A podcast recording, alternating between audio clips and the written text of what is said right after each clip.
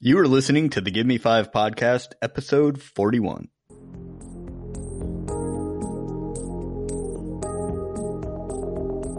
Rush out on an uptown train, doors open. And she walks in, she's soaking.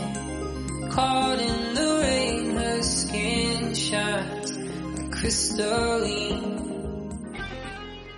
This is the Give Me Five podcast, where each week we discuss a bunch of stuff that we use to numb the drudgery of our daily lives. Those can be things like movies, TV, books, straight to disc DC animated anime films, or whatever. I'm Gristle McHardbody with my co-host Greg and Rob. Yeah. We are five guys. No. Minus We're not five guys. No, we're not five Yeah. guys. Three. We are the Give Me Five podcast. We would be way more delicious. Wait, no, that's not right either. No, that's pretty accurate. This week we will be discussing very briefly uh, the Dark Nights Metal soundtrack, which I just became aware of, and I'm mostly curious to know about it. And I'll let our our resident comic expert Greg talk about it a little bit. Sweet. I get to be a nerd on the podcast. Batman Ninja. You already are a nerd on the podcast. Sweet. I get to be a nerd on the podcast again. I was going to say double nerd. And the new horror film Hereditary. I get to wet myself in a movie theater Again, again. Again. Look, the Smurfs movie was scary. Hmm. Three it times. was, especially when you reached over and started grabbing me. I was very concerned. No, you were not. You're right, I liked it. We're ruining Jimmy's beautiful opening. I don't believe I just said that out loud. Wow. oh, and the rails are gone. Let me say that again. We are ruining Jimmy's beautiful introduction.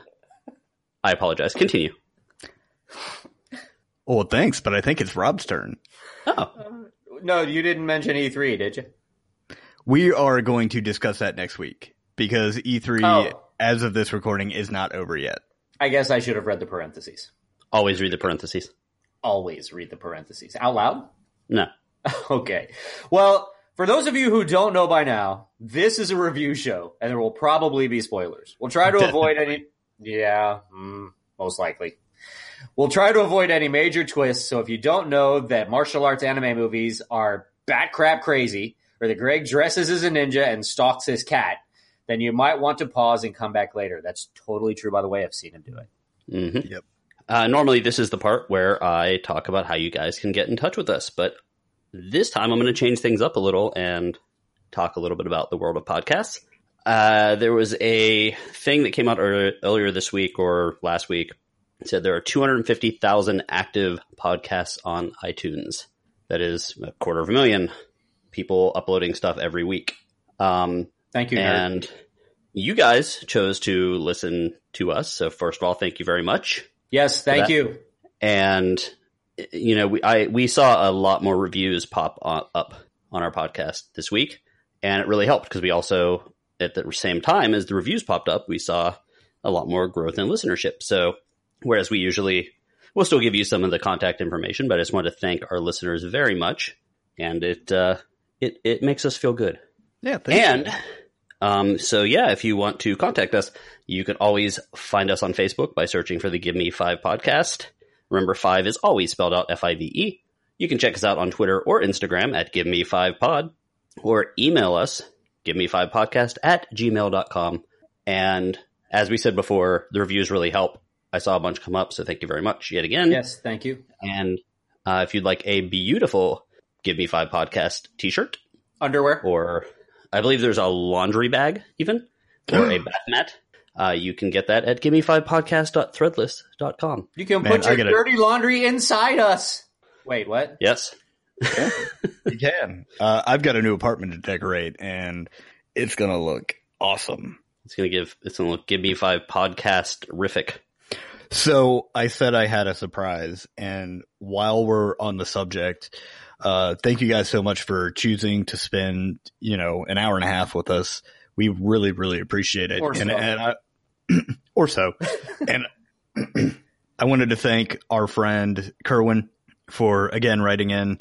Uh, he's he's become Greg's nemesis. Damn you, Kerwin. But this is no correction. This is in addition to the conversation that we had uh, for the episode that was released last week. Uh, Kerwin writes and says that for his discontinued foods that we discussed, uh, chocolate peanut butter Rice Krispies treats Oh, okay. are, are Oh. something that he misses, Strong and also, They got rid of those? What, are we living in communist Russia? well, there's a there's a bright side to this, Uh, okay. and peanut butter Twix. Uh, So- thought, those are gone? No, Okay. this this is the the reason uh, because of our conversation he checked that on amazon and realized that they are still available so he said thank you so much for that and a little uh, a few additions to our sidekick movie ideas um, kerwin says definitely domino Mhm. I, I would I, I would like to see that. She was great. For a movie, yes. Is that what you're talking about? yes For her own movie, yes. Yeah um she's got a pretty useful superpower he says so uh asala from both indiana jones raiders of the lost ark and the last crusade Okay. As, as a no or a yes? as a yes Okay.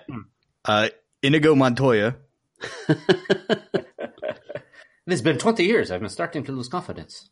So I'll actually post this. Uh, our our friend doesn't have Facebook, so I'll I'll actually post his explanations for these on the Facebook page. But his uh, last compr uh, contribution to sidekicks that ha- should have their own movies, Madmartigan from Willow.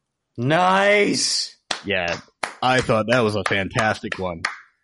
So thank you so much. I'm gonna post these on the Facebook page so everybody can read your explanations. Thanks a lot, man. And if you guys want to contribute to the conversation, you know, shoot us a line.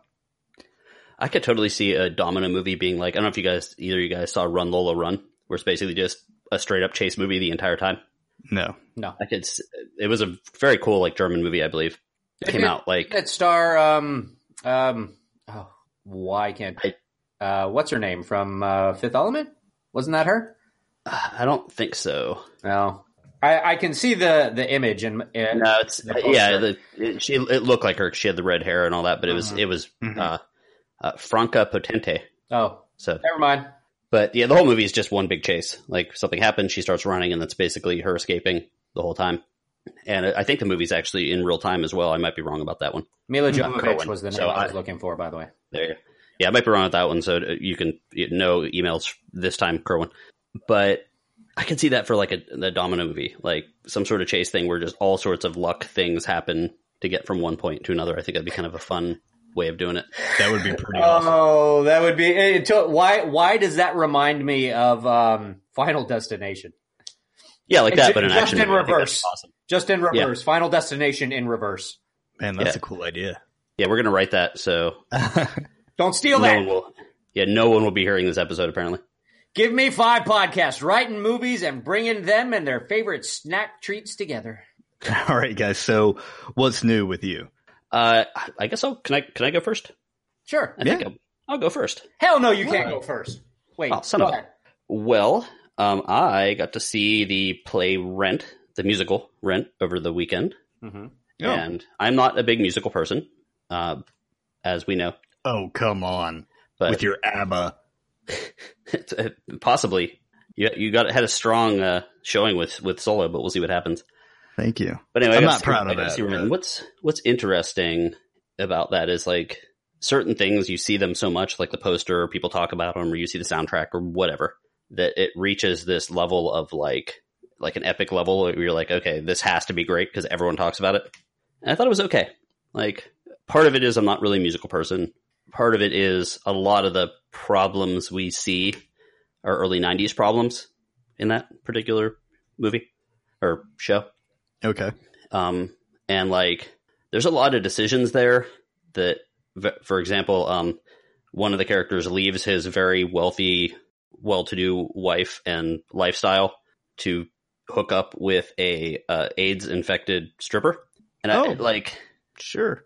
I I don't feel bad for you if you make very poor decisions. And I get that there's a lot to the story beyond that, but I thought it was okay. But maybe I- the 20 years in between that coming out and now jaded me from the actual message. Well, I was I was I was worried that you were going to say I don't like musicals, but this one was absolutely fantastic. This is this is what all musicals should be because I was going to have to slap you. Because I didn't I did not like Rent at all. I've seen Rent and I it, swing and a miss. Uh, I just I couldn't get behind it. Like it, it was over and I didn't know it was over. And I'm a very big fan of open-ended stuff that lets you sit there for a second and think. Uh-huh. And I was over. I had to turn to my wife and be like, "Well, wait, what? Just what? What?" She was like, "Shut up, Craig." No, no, she was. You know, she's good about discussing things. She doesn't have. You know, I don't have to like everything she likes, and she doesn't have to like everything I like, except for Pearl Jam, which she does have to like. Which, And Mon- and Monty ironically, she doesn't like. No, she actually does like Monty Python. Right. Oh, but she also likes the um the Dresden Files books as she is burning through them. nice.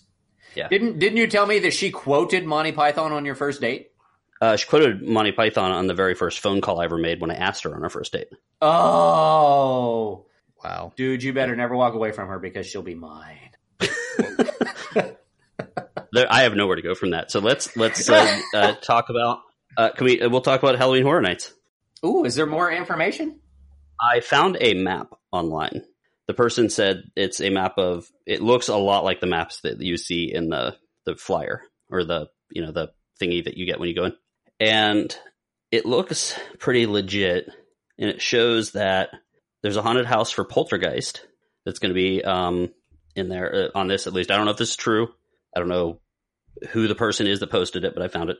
Uh, there's supposed to be a Poltergeist haunted house that's in that back left uh, haunted house, the one that um, you enter near the store, Rob, or like where the the the little like The signboard you walk the under. memorabilia store is? Is that what you're talking yeah, about? Yeah, Okay. like that that particular entrance. Uh, there's that. There's supposed to be a, an original haunted house called Oz, Ooh, which immediately brings to mind the Todd McFarlane uh, Wicked or Wonderful World of Oz toys that they did, where everything was like completely messed up. I don't know if you ever saw those. Mm-mm. Yes. Uh, the Stranger Thing house. It looks like that is going to be in the the queue that is in front of the the big stage at the Rock and Roller Coaster, or whatever they yeah. call it. I, I figured it was. I figured it was either going to be there or the one that's right in front of the Minions, yeah, because Uh, those that are one- where, usually where they put the big houses. yeah, that one is not listed yet. Um, Trick or Treat looks like there's going to be one of those, and um, let's see, supposed to be uh, the Funny House this year. There's oh, there's also going to be ten houses this year as opposed to nine, which they normally do, or eight, Oh, right? Um, there's going to be the one of the funny houses is a B movie mashup where it's all going to be like cheesy B movies, like fake ones. Okay, I think that will might, in idea wise, that's kind of my favorite. that Uh, that a- that could be my favorite house.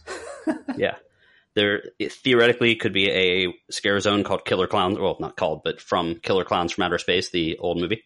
Uh, there is definitely a scare zone in the New York area called Vamp 85, which is uh, 1980s style vampires, basically the next few years later of uh, what they did with the 1950s style vampires. Uh huh. And it is set on New Year's Eve in the streets of New York. Nice. Uh, there will be a lots of mullets. yes, there will be a Chucky scare zone in San Francisco. Ugh. Um, but uh, Rob, uh, do you have anything handy you can break? Do you? Why? Anything? No. Why? Um, I think that Bill and Ted is being replaced by an Academy of Villains show. Ugh. Which- Terrible, terrible decision. It is Yeah. not. It is not the same thing as as um, satirical entertainment, and that was that was one of the things that I loved about Bill and Ted. Um, and and you know, Equal opportunity offensiveness, and I don't. And when we when we walk out and somebody asks us for our input, I will stop and I will tell them that they should have never gotten rid of Bill and Ted. My Mhm. opinion won't matter because Bill and Ted has has uh, I guess it's it it either got too complicated or too much of a headache for them to deal with. Um, people are so sensitive nowadays, um, and I, I honestly believe that a lot of it was probably licensing.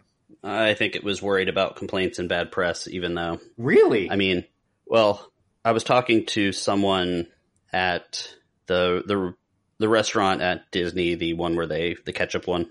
Uh, shoot, I always forget the name of it. The Wilderness Lodge, like barbecue one, okay.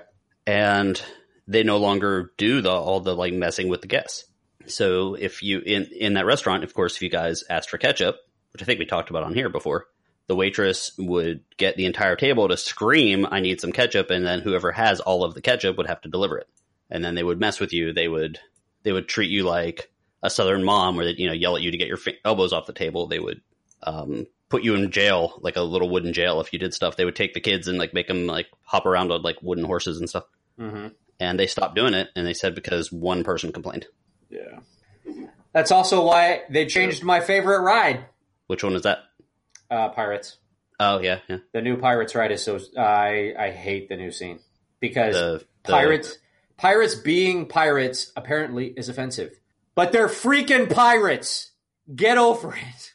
Um, I've I've just got a small little blurb. Um, I, I don't have a whole lot on it, so I wasn't going to do a whole clip on it. But um, for those who don't know, a new Marvel show has started up called Cloak and Dagger.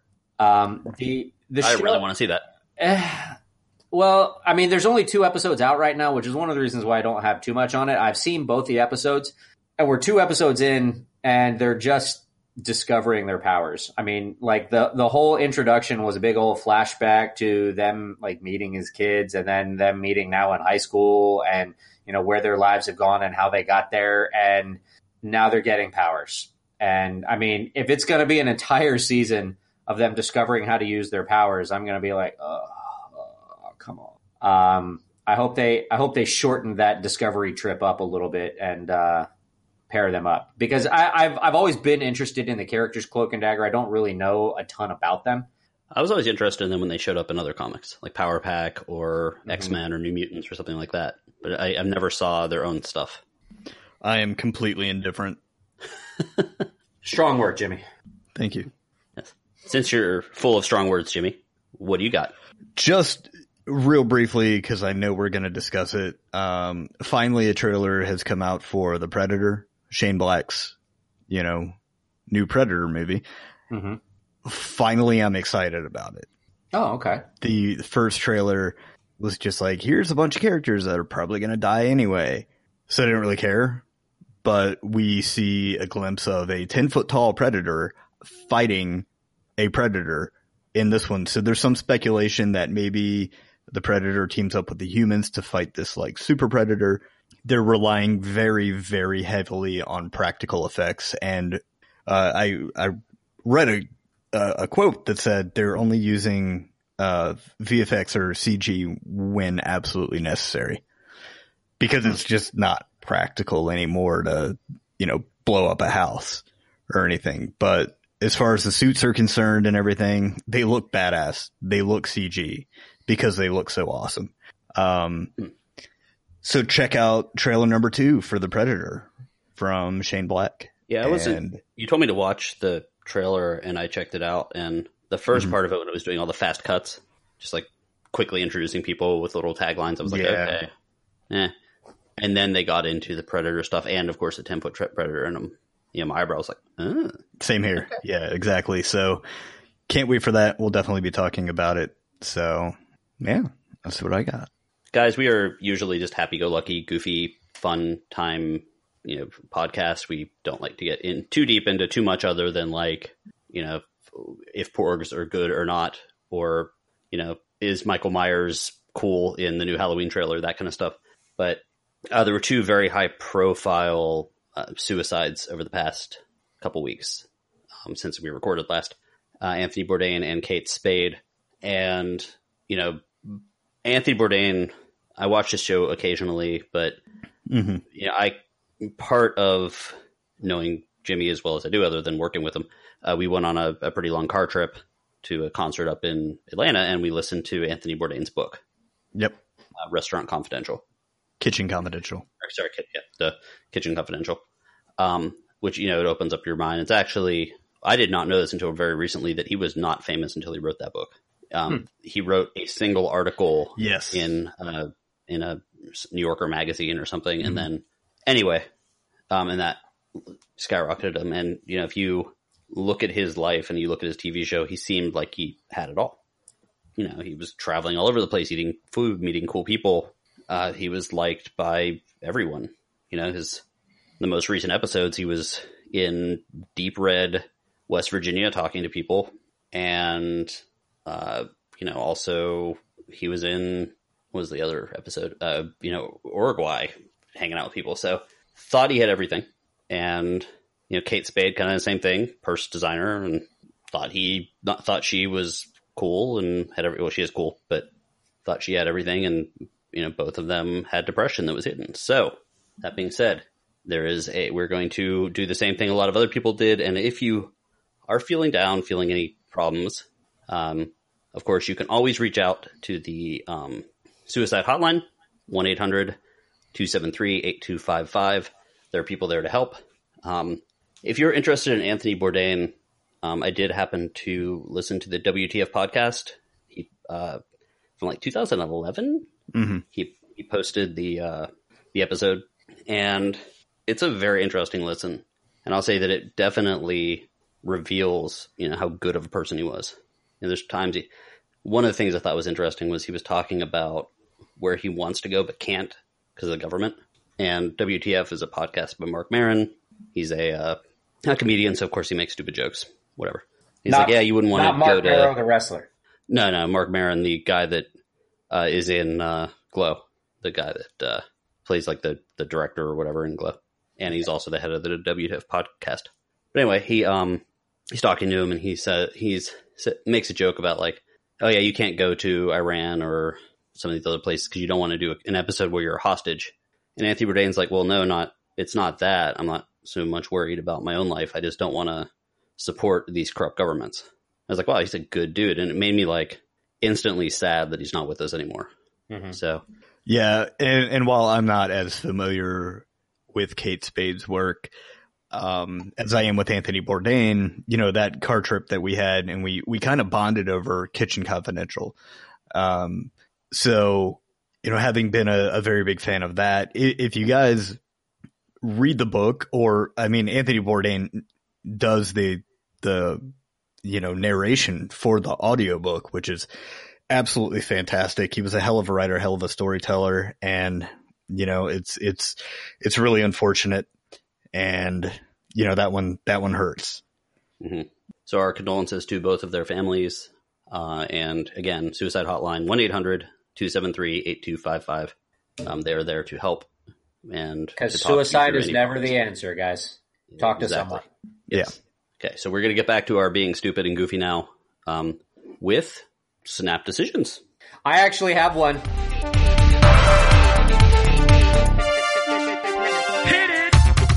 Okay, so I want to know what you guys think, or if you've even heard anything about it. What do you think Okay. of iHob? All right, I can tackle this one real quick. Go for it. because this is a, a subject very close to home for me. Um, I am not a big sweets person. Uh, gonna reveal another thing about myself. Uh, pancakes kind of freak me out. So it's a thing. It, uh, I'm, I'm not proud of it, but it's true. Like episode of some show on like like the History Channel or something, or like Discovery Channel, where they like put you in a room with a pancake and you run away screaming, or just like eh, I don't really want any. they're like, they're like microwaved wet sponges. And now you've ruined pancakes for me and all of our listeners. Thank you. They're uh, like just picture biting into a dirty soapy sponge, and that's what I feel. I, I don't know. It's a weird, it's a weird thing, but very strong opinion on IHOB. I think it's brilliant marketing. It's not going to stay IHOB forever, but it is IHOP saying that hey, we have more than just breakfast. We have more than just pancakes, and every time I go. I, I go with my girlfriend. We go actually quite frequently. I get the burger every time their burgers are good. So I'm for it. I IHOP burgers, man, they're good. So thumb, thumbs up for me. Cool. And I, I guess I can do something too, real quick. Um, Uh-huh. Yeah, I also think it's uh, I think it's brilliant marketing as long as the uh, burgers are good, which Jimmy is saying they are. So Yeah, they are absolutely. You'd be surprised. first of all, we're talking about it on a entertainment podcast. Second of all, I would say at least twenty or thirty of my Facebook people have talked about it. Other restaurants have responded. It's the last time anyone has really mentioned IHOP, other than oh, there's an IHOP, let's just go there, or what's open at this time. That's an let's just go to IHOP. It really, it's the first time that people are talking about it. So it is going to change back, obviously soon. It's just you know, a one time. It's a quick thing, get people talking. So I think it's working. Um, Got us talking. yeah, but it What do you also think, did? Leave, them open for other burger restaurants to be like, yeah, well, we're still going to be better than you. So I'm intrigued though. I want to see if they're good. I my my opinion on it was if if they're not planning on leaving it IHOB, then it's fine because it's it's generating the interest that they want. It's got people talking about them. That's great. If this is a if this is an, a legit attempt at a permanent rebrand, I think they completely missed the mark. The the burger market is already oversaturated, and there's plenty of places that do it far better than IHOB. Um, and in fact, a lot of those places don't require that you go in, sit down, and order. So I, I I think that they're low man on the totem pole in the burger market. I think it's fine if you're just trying to remind people that hey, we have stuff other than breakfast. But I think if they're trying to change up their game and get into the more lunch menu or the or the or the burger, you know, the burger market, I, I think they're going to be disappointed. I used to get IHOP to go all the time. Just call in, they'll, they'll cook it for you. You can go pick it up. He's just upset that they didn't call it iRob, I am. the, the International House of Rob. All right, so I That way, don't. that would be that would be I ihor, wouldn't it? Till next. That was Snap Decisions. As promised a couple episodes ago, uh, I said we were going to talk about Batman Ninja, ninja. which is a story. It was uh, released uh, about a month ago, about 85 minutes long, uh, straight to DVD, animated, beautifully animated. And we also spoke briefly about Batman Gotham by Gaslight. In both Batman Ninja and Batham, Batman, Batman. Bathman. I'm That's Batman. a totally different superhero. totally different superhero. Um, Wait, did you straight- say Batman? I did say Bathman. Also straight to DVD, but different. It's kind of like an Elseworld story, and for the old school comic nerds, Elseworlds was a thing that DC did, where it was their their heroes with a slight change to it. So it could be a time period change, like Batman versus uh, the Jack the Ripper in Gotham by Gaslight. Uh, there was what if Superman landed in Russia instead of America? It was a Batman Red, or sorry, Superman Red, Red Sun Sun. Yeah, really good, so good. And it, you know made Russia instantly a massive superpower. Um, they DC recently has dropped the Elseworlds line, which is stupid because it let it let people run wild with their creations without having to create like a whole other like universe to say, oh well, this is just another universe out there. Yeah, but DC Um, does a lot of stupid stuff. So Uh, recently in their comics line, they've been pretty good, but um, I don't know why they get rid of the Elseworlds thing. But the Batman Ninja thing, uh, very cool. And I will say thank you to Jimmy. I've said it to him in person, but I don't think I would have liked it as much if I didn't watch Ninja Scroll for his birthday That Really? makes my heart smile. nice. because I had forgotten. I had forgotten the the craziness of martial arts style like anime movies. You know the the ridiculous weapons, the you know jumping Oh, and. There was some jumping on top ridiculous of uh, bamboo and stuff like that. You know, like oh yeah, I love that scene. so. Um, it, I have to do this part. I've I've been talking a little much, but I have to do this part because of the fact that I ruin all of the names. Oh So- yeah, Here we go. So here we go. Get Uh, ready. it is directed by Junpei Mizusaki and screenwriter Kazuki Nakashima. Characters are designed by Takashi o- Okazaki, who did the character designs for Afro Samurai, which I saw a little bit of after I saw that name. I looked him up, and he some very cool, very cool character designs. And it basically features all of the Batman characters that you know and love, and all the villains that you know and love, but they were warped back in time to 16th century feudal Japan hmm and I actually went on a little bit of a, a Wikipedia bender and Uh-oh. went through and you know, started learning about 16th century feudal Japan and the artwork and stuff like that. And I, it really was, it was very cool. You know, I thought, it, it first of all, I'm just going to go ahead and say it was no pun intended. It was batshit crazy, Yep. Nice. but in a good way. Jimmy, what'd you think? So I I think you're absolutely right. Um there was a point where I was like, "Man, are they are you serious? You got like houses turning into robots and uh, I I mean it got crazy. But let's look, it's it's 3D for the most part. Does this really say a giant samurai made out of armored monkeys? Yes. It does say a giant samurai made out of armored monkeys, but you're you're ruining. We're building to that, Rob. Don't read ahead. um, so character design wise, guys, if if you haven't seen it, but if you're a fan of say the uh the latest Street Fighter games, uh, if Yeah. you're a fan of those graphics, you'll like the graphics in this. Um, I, I couldn't help but to think while I was watching this movie that man, I would play the hell out of this game. oh, that'd be awesome. That that was. Uh, I love the Arkham series, uh, with the exception with the exception of Origins because it actually wasn't done by Rocksteady. Um, I think, man, if if Rocksteady took this story and ran with it, it would make the perfect setup for a game.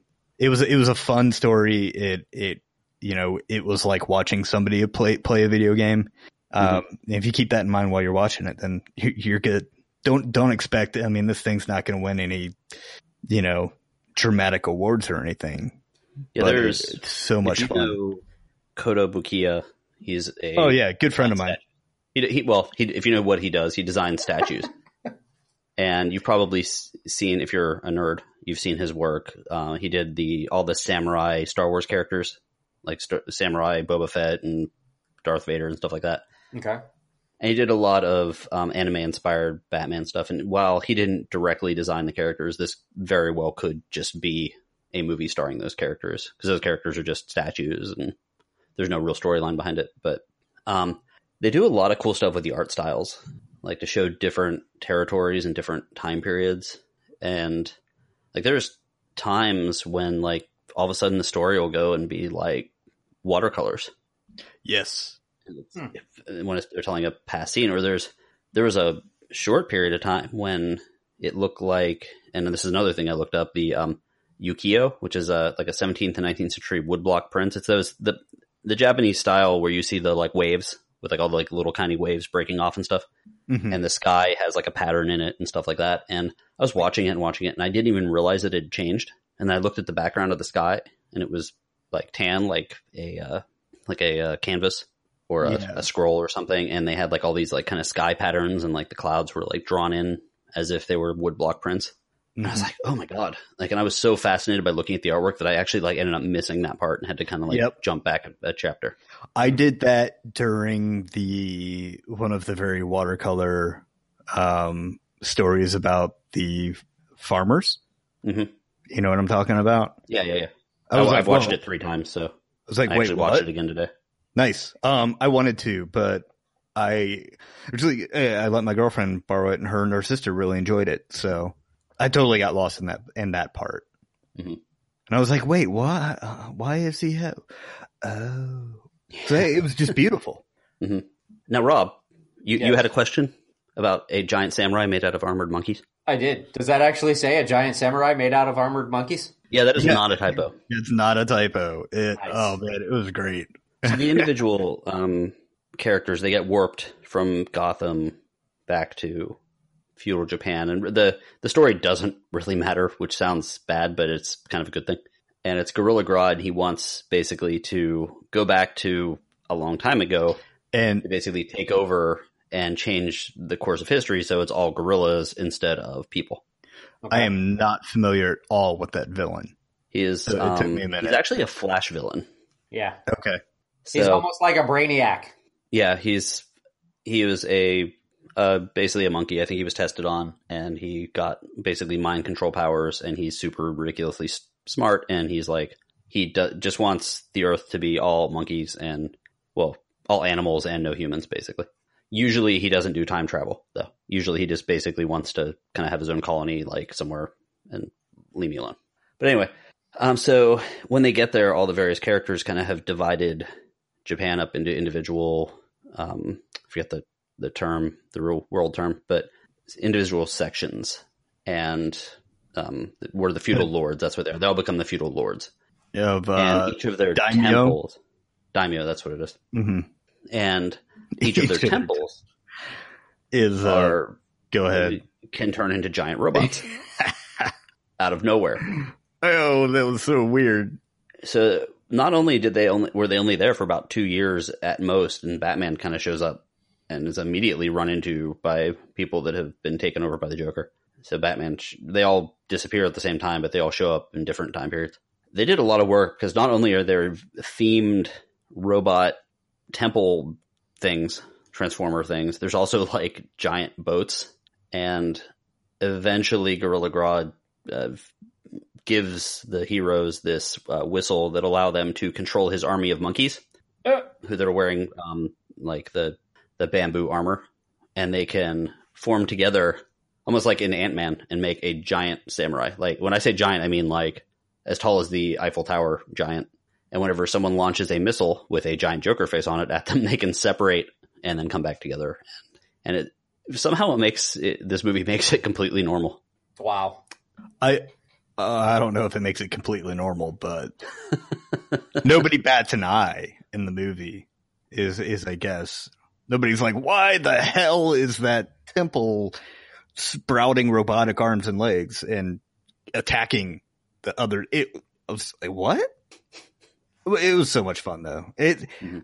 you know, it it it wasn't so much fun because it was bad. It was just so much fun because, like I said, it was like watching a really fun video game. Mhm. They had the they would int-. They yeah they would introduce the new feudal lords or you know uh, Two Face or Penguin or you know Ivy, um, and of course the Joker. But they'd say, oh, you know, he's got this section, and they would show this badass like turntable statue thing that had all these different elements of their personality worked into it. And when like a new Bane showed up, hmm right? Oh, it was great. and he shows up and it's kind of like a next boss kind of thing and it kind of Mhm. pauses on him and then writes his name out they did the same with like mecha batman at some point and it was just so over the top and Huh. and it, it I, was I love fun. Bane's. I love Bane's appearance, except for the fact that the thing that was happening when he appeared had to have happened for thirty minutes before they finally get to the next part. It's like a cliffhanger kind of thing. yeah But it was totally worth it, though. Mhm. Bane as a, uh, s- a sumo guy was freaking awesome. Just- it was like e honda Yeah, Coming totally. to for the next fight Like, wow, Bane. Bane speaks fluent Japanese and has already learned the art of of sumo. Okay, I guess if I'm believing the giant robots, I can believe the uh, that. the E Honda Bane. Yeah, yeah. So yeah guys, uh, I think that's really what we got for Batman Ninja. Well- it was really fun. yeah i. Y- you should. And I, I just, man, I, I thought it was so funny that, um, it, of all the names for the, the voices for the English version of Batman Ninja, um, Tony Hale stuck out to me. yeah. And Tony Hale actually plays Buster Bluth on Arrested Development. hmm And he did a pretty good job. Those are really, really big shoes to fill, uh, with Mark Hamill doing as great of a job as he's done with the Joker Yeah. hmm but it's good. So Uh, if you wanna, if you guys want to check it out, I'm going to post a link to it in the Mm-hmm. in the podcast notes. Um, and of course, which you didn't mention before, but if you were to purchase that movie through this link, um, you know that would give us a little bit of money to uh, you know keep the servers running. So we will now continue. I think to uh, what what do you think, guys? What, what should we what should we cover next? let's. I think we're going to talk about Hereditary uh, quite a bit, but Okay. how about? I just want to know real quick. I've professed my love for Guillermo del Toro so many times on this show, and I don't think that I've mentioned um, my other boyfriend, Chino Moreno, as much as I should have. Crosses album. Just saying. The, oh, or, yeah, or Palms, or Team Sleep, or they've apparently got like seven tracks written for the new Deftones album, which Wow. blows my mind because he is just creatively one of my favorite people. Um, but I bring this up because I think it's relevant to what we just talked about and the uh, the the comic book vein here. Um, sorry, I was on that YouTube loop, you know, the before you go to bed kind Okay. of thing, and it, it it popped up a suggested video from Where you like start watching a movie trailer on something, and by the end of the night, you've you've watched eight videos about serial killers. Oh man, I I shit. There's a a movie about Sting, the wrestler, It's called Sting Moment of Truth. Ooh. Holy crap. It's so bad. I ended up watching that last night.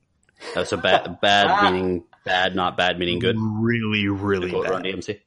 It's like his whole like come to Jesus thing. Oh, Ugh. But anyway, um, it popped up a, a suggestion for the from the Dark Nights Metal soundtrack. I'm like, what? From Chino Moreno, and it's amazing.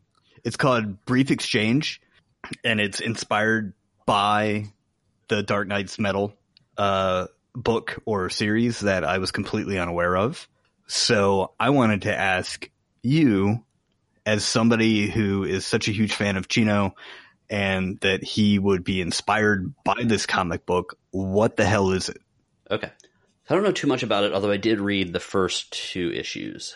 Um, Dark Nights Metal was a company-wide uh, crossover type comic that was written by Scott Snyder, who just finished up a wonderful run on Batman. Mm-hmm. and it was drawn by Greg Capullo, who was the artist on that run of Batman, but also very well known from Spawn. He Yes. Spawn from uh, Todd McFarlane. And you've talked about him before. hmm And what I know about it is that basically Batman discovers like a dark version of the multiverse, which is you know the DC universe, but the, the all the different ways that could have gone. You know, like I was just talking about before, so it's kind of fitting. So there's some that you know in some of the multiverses, maybe Bruce Wayne was killed and his dad became Batman, or maybe in some of them, you know, the all of the Justice League are villains and stuff like that. So Or or maybe he's Bathman. yeah, Really scared of taking baths when he was a kid. exactly. And now he wears goes around giving baths to villains. Oh. That that that takes on a whole new meaning when he's fighting Poison Ivy or Harley Quinn or oh. Or Killer Croc, perhaps. ooh. Anyway, or, or Samurai or uh, Sumo Bane.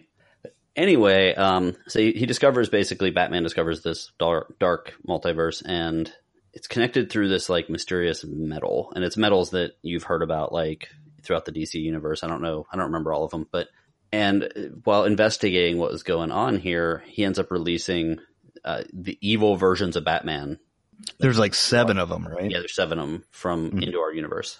Um, I I read the first two. I actually b- bought the first one because the cover has all of the heroes and it they're lined up on the cover to make it look like a, a heavy metal fist, like a you know the horns. So I, I Mhm. couldn't really pass that up. I thought it looked pretty badass. You know who started that? Uh, well, it was not Gene Simmons like you would like you to believe. It was Mr. No. Ronnie James Dio. Ronnie James Dio. Yeah. Holy diver. Yes. Cool. Well, thanks. You know, I just wanted to I was ask- about to drop a rainbow in the dark, but I realized that me trying to do that Ronnie James Dio scream would only embarrass myself. um, check it out. Yeah, you know the only thing that that I think Dark Nights Metal does, and a lot of comics do, is Mhm. this like predestined thing that they'll do sometimes. Like Spider Man did it, where it's like they showed that there was a spider cult that has been around forever, and there's always a Spider Man, and it's stupid. Like Mhm. it completely and like you know this person was predestined to get bitten by a spider, and takes away their their you know it takes away what makes them special. Like they're oh Yeah. well, you you have to be a Spider Man because you're you know there was someone else like that and it kind of does it like with Batman and all those too. Like a lot of these stories do, where they'll they'll have like, oh, there's a a Bat God that Hmm. you know that knew that Bruce Wayne was ready and revealed himself to make to push Batman over to become Batman. They do that. They've done that in a couple other stories. Spawn. Yeah, and I yeah yeah like there's always been a Spawn. There's always been this. I hate that. It's I, it's lazy writing. It's dumb and it it ruins the character. I think. I, I think you're right. I think it takes away from, and look, I'm all for it, but it's like, wait, there's a, there's a new Captain America, like, or it takes away from how special like Peter Parker is. Mhm.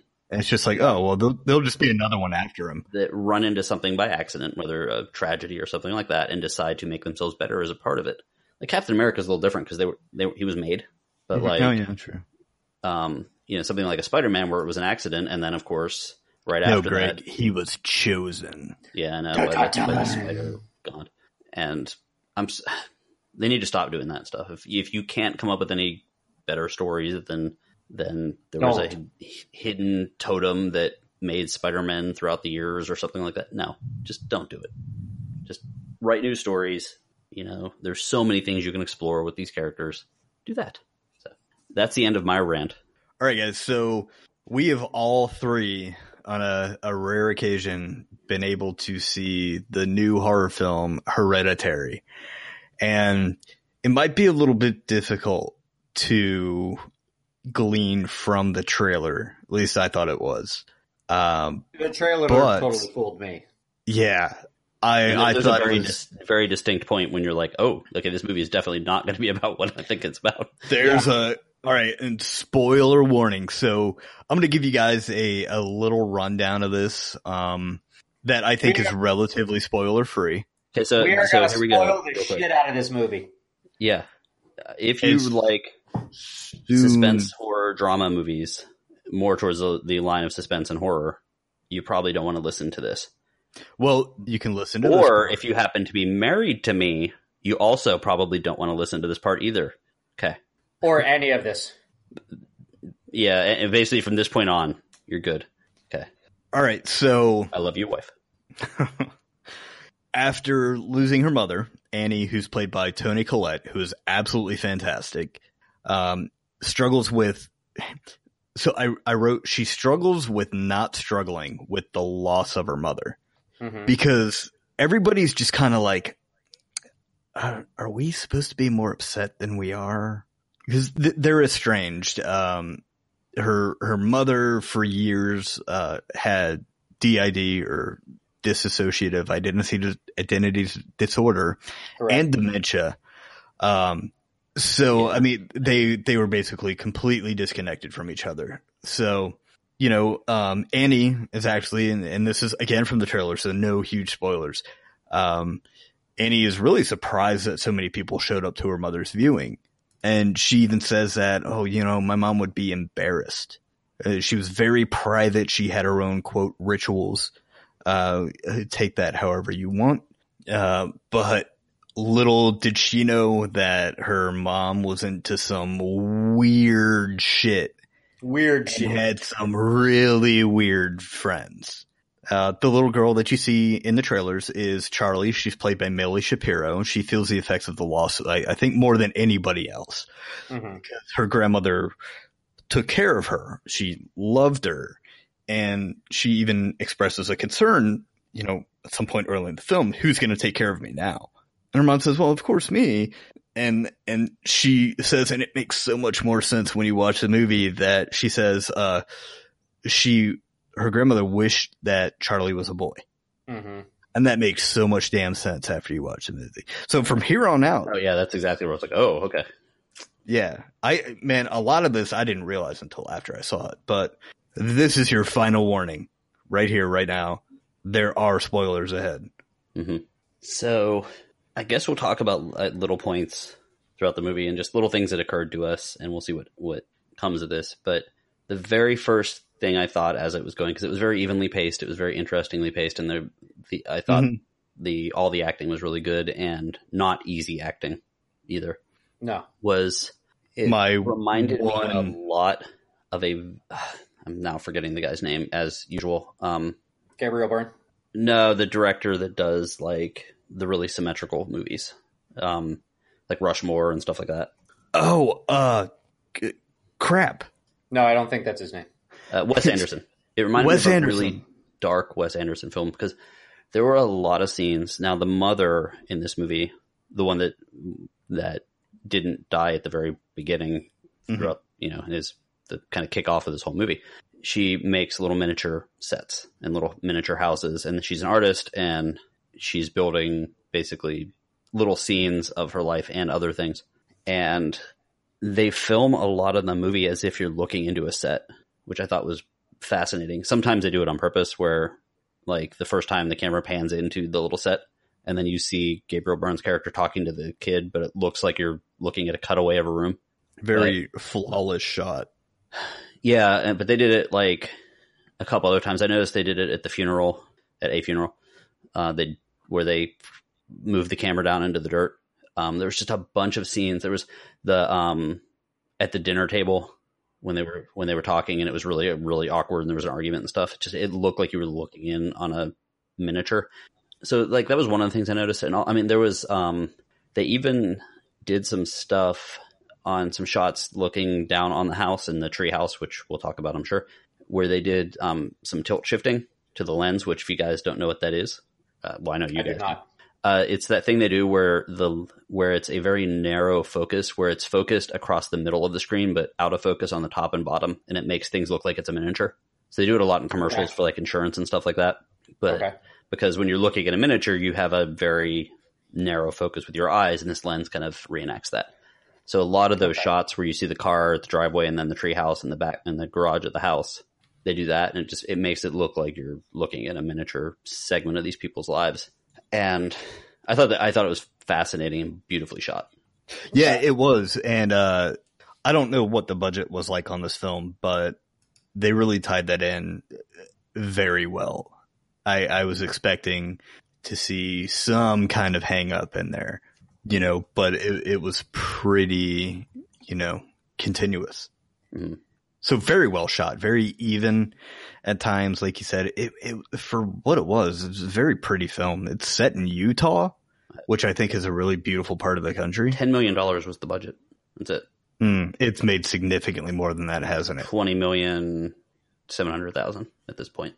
Yeah, after one. And I think I don't I don't know when that was reported, but man, my theater last night was absolutely packed, and no hate on Oviedo Regal Cinemas.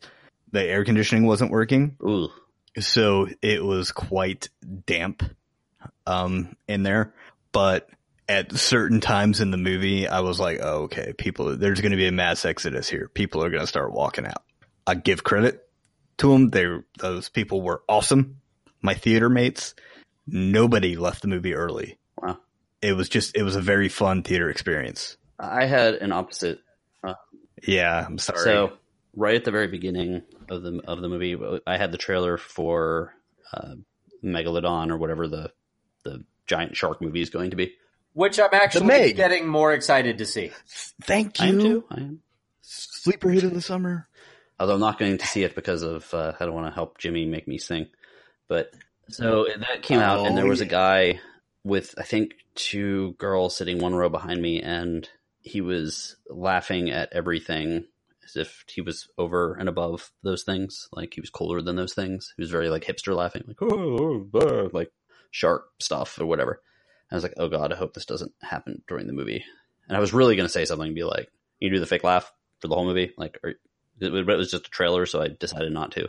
And then there was the Mm. scene when the kid, the very well acted scene where the the teenager, I think he's in his room, the brother, and he is crying and he runs and hugs his dad, and that guy cracked up, and it was total, totally a case of I'm uncomfortable with what's going on here, so I'm going to laugh rather and try to make myself seem cooler than for these two girls, and I was pissed, like I during that scene, um, I know exactly which scene you're talking about. My whole theater laughed. Hmm. So I didn't. I, I I think it was kind of unintentionally funny. There's yeah, there's just a couple scenes where where this guy laughed that I was like, There were a couple of scenes. it was like un- uh, maybe it was, it Mm. was actually uncomfortable, but I don't know. I'm that psycho that laughs at the gore scenes. So you must you must have thought that one scene was absolutely Uh, head over heels. Um, or did it Well- make you Hilarious. antsy? well, uh, Mm. bad pun, but no. And the, the scene I believe you're talking about involving the car Mhm. hmm that I didn't. It, it wasn't like a oh, ha, ha, ha, ha, ha. Whoa. it was a oh my god kind of Yeah, kind of a uh, you know the the oh my god with the little chuckle at the end. The okay, well, I guess this movie's not going to be about So- what I thought it was. Um, Yeah, so Exactly. we are we are deep into spoiler territory here. Let's just do it. So the, the little girl, first of all, All right. very well played by Millie. Great. Because so good. Because I was Millie Shapiro, who was one of the original. hmm Yeah, she You was one of the original Matilda. Matildas um, on Broadway, Mhm. and um, one of my one of my good friends actually worked on that show, and uh, she didn't get a chance to work with her, but uh, she's like legendary of how good she was at, in that role. Um, and I got a chance to go on stage and stuff like that. So I definitely was. She, I actually talked to Jen today about it. I was like, "Oh, did you get to it? work with her?" She said, "No," but you know, she was like, people like everyone lived up to her version of the role. So that just goes to show how good of an actor she is. As and she totally gets the point that she was playing just a creepy little girl. So when and in the trailer, she's featured like heavily. Yeah. Heavily. Mhm. Heavily. Yeah. Do you so think it's you like a think six she's going sense to be there the whole time? situation with a twist or something like that? And then about thirty minutes in, uh, does anyone want to d- tell the story or shall I? Was it? Was it even? Was it yeah, it even was a that little long? bit. She she's got she's got apparently they they mention they foreshadow it in the in the film that she's got an anaphylactic reaction to peanuts. Yes. Well, her- and and I go was ahead. gonna say her brother takes her to a party. They're making a cake. Where- Well, where they're vigorously chopping like 75 pounds of walnuts Right, right, and for some reason. with the camera For some slowly reason. panning in. and on then it. he's and he's trying to um he's trying to basically get rid of his little sister because he doesn't want her at the party anyway. But she loves chocolate, and he looks over and he's like, "Look, they've got chocolate cake. Go get the chocolate cake. Guess where the walnuts are? They're in the on the freaking side of chocolate cake." and, and the same knife Well- is used to cut it. I, yeah, it was the, I think it was the same knife Mm-hmm. was the focus of that. Oh no, I I thought I thought there were actually walnuts in the cake. I thought it was Probably, it, I it looked like a yeah, German chocolate. I, I I thought there was actually walnuts in the cake because that's actually think that's actually a cake thing. So, Let's argue about the um, location of the walnuts but- for the next thirty minutes, and then break up the podcast. You son Yeah, of a. exactly. All right. So So he sends her to get the chocolate cake. Guess what? She has an anaphylactic reaction. And he comes and they don't have an EpiPen. I'm like, seriously? This this is where the nurse in me is like, are you effing stupid? Do you carry that EpiPen? If you've got a, a- an allergic reaction like that and know that you can go out somewhere and come in contact with something that you don't necessarily know is there, you carry that freaking pen I mean. Rob comes in contact with nuts every time he All leaves right. his house. I do. I do. Yeah. Sometimes in my house. But Welcome back, guys. But um so so she's having an anaphylactic reaction and instead of calling 911, he decides he needs to throw her in the car and drive her to the hospital. Well, she can't breathe. He throws her in the back seat. She can't breathe. She's flailing around in the back seat. He's going, "Hold on, hold on, hold on. We're almost there. We're almost there." And she she can't breathe, so she rolls down the window, sticks her head out the window to try and get some air, right? Well, he sees some roadkill in the road, swerves to avoid it, and guess what? There's a phone pole really close to the side of the road. You know how when you were younger and your parents were like, "Don't stick your arm out the window. A truck will Mhm. drive by and take it off." My parents That happened- They always said said it on the school bus. Well, yeah, but uh, I mean that happened Mhm. with her head. and the phone and the now, there was a little bit of foreshadowing on that telephone pole too, Yeah. because that they showed that telephone pole with that symbol on it that you see later in the movie as an establishing shot on the way to the party. Yeah, I was Oh, like, they "What is did, it?" Okay, they? I thought they showed Yeah, that they on showed the way on the way- back. they showed I, it on the way I thought it happened afterward. and they showed the symbol on the telephone pole, which I thought, honestly, I thought it was going to be something like a protection symbol or something. I thought that was going to be the twist that like all these symbols and words written on the wall and stuff were like a protection thing, but they kind of pushed things along. I think. Mhm. but they showed that and then of course you had your she got hit and one she was making this creepy like sound which is why i've been doing it all night and it was in the trailer it's it Everybody did it on the way out of the theater. It was They very weird. Yeah, Like standing in where the people mall would hear and it people are like, walking by just going- in a scene like the kid sleeping you hear like water dripping and you hear that click sound but that i think that they use the same sound for her head getting ripped off too um because after that No, I was too it busy it was more of saying- a, it was more of a thunk. I, I, my knees immediately went to my chest, yeah and I just said, "Oh shit!" and that was kind of the reaction and of the brother who was driving basically gets home and Mhm. he's clearly in shock and he just goes to bed. And i thought well, he just goes Well, to bed. He he doesn't go to down. sleep. and you hear the next morning you hear the mom and dad saying oh they're home. Good. You hear him and Oh. they show it's a beautiful scene the next morning where you just the camera's on him and you hear the mom and mom going to leave like i'll be back in a little bit. And you hear her screaming oh god oh god because she finds her the headless corpse of her daughter and Yeah. also to to I guess back to what I was saying before, they show they do show a clip of the head where it's you know in a field covered in ants. Like, yeah, it's uh, disturbing and not not what I thought. I was like, oh, It also right around that point, I actually had to go to the bathroom, but I didn't want people to think that I was like leaving the movie because of that part, so I just didn't. I I I couldn't. I mean, I had to as well. It's Mhm. it's it's two hours and seven minutes, um, but it feels a lot longer than that because there are there's like action things happening, and then a lot of There's a moments there's a where lot it's like of setup. yeah, there's a lot of like, okay, this shot of somebody walking apprehensively down the hallway Mhm. is like seven minutes long. And it's got that like low tension noise, you know, happening. So at times it's a very quiet movie. And at times it's just a very unsettling As if like an orchestra Um, from hell is tuning up its instruments. like the yeah exactly maybe satan's choir rob's favorite death metal band Exactly. that doesn't Someday exist. it will, and we'll be like, damn it. so, yeah, I, I did a lot of research after seeing this movie. I was wanted to know about the director and stuff like that because this is his first movie, which might come up later. And they used a lot of, of direct. You're mentioning the sound. They used a lot of directional sound in this movie. yeah Mhm. i thought at at times with that i i was like i would look my i would you know jerk my head to the side Mhm. and be like who said that ringing over my right shoulder at one point. I was oh like, it was seriously. movie. It was the movie. yeah Very interesting. I Yep, See, someone added naked old people to our list of things to talk about. Did we talk about the naked old people? i did um and this was Or how we really funny them? Oh yeah, I saw that scene. did you not see that scene I, s- I saw that Okay. scene. all right my girlfriend totally missed it and i was like yeah those naked old people right and she's like wait what hanging out in the woods. Eh, she completely missed it. Yeah, that was no, Yeah, yeah. where they're all standing around the house. Okay, I was gonna say, did I imagine should, that? I should have totally made him think that he was imagining it. he would be completely like, "What? Oh, No." God. He'd be nuts until he sees it on video someday. Um, yeah, there's uh, yeah, so She's the nuts uh, on video. Yeah, there's just naked old people. I guess the um, Don't touch that. the the whole thing with the movie is, I guess the story, what the story leads to, is a demon. yeah, so, back to the plot. Well, I- well, all right. I, I have to be honest. I'm probably gonna need to see it again. Um, as as far as the plot goes, one of the problems I had with the movie, and I, I'll just get this out of the way.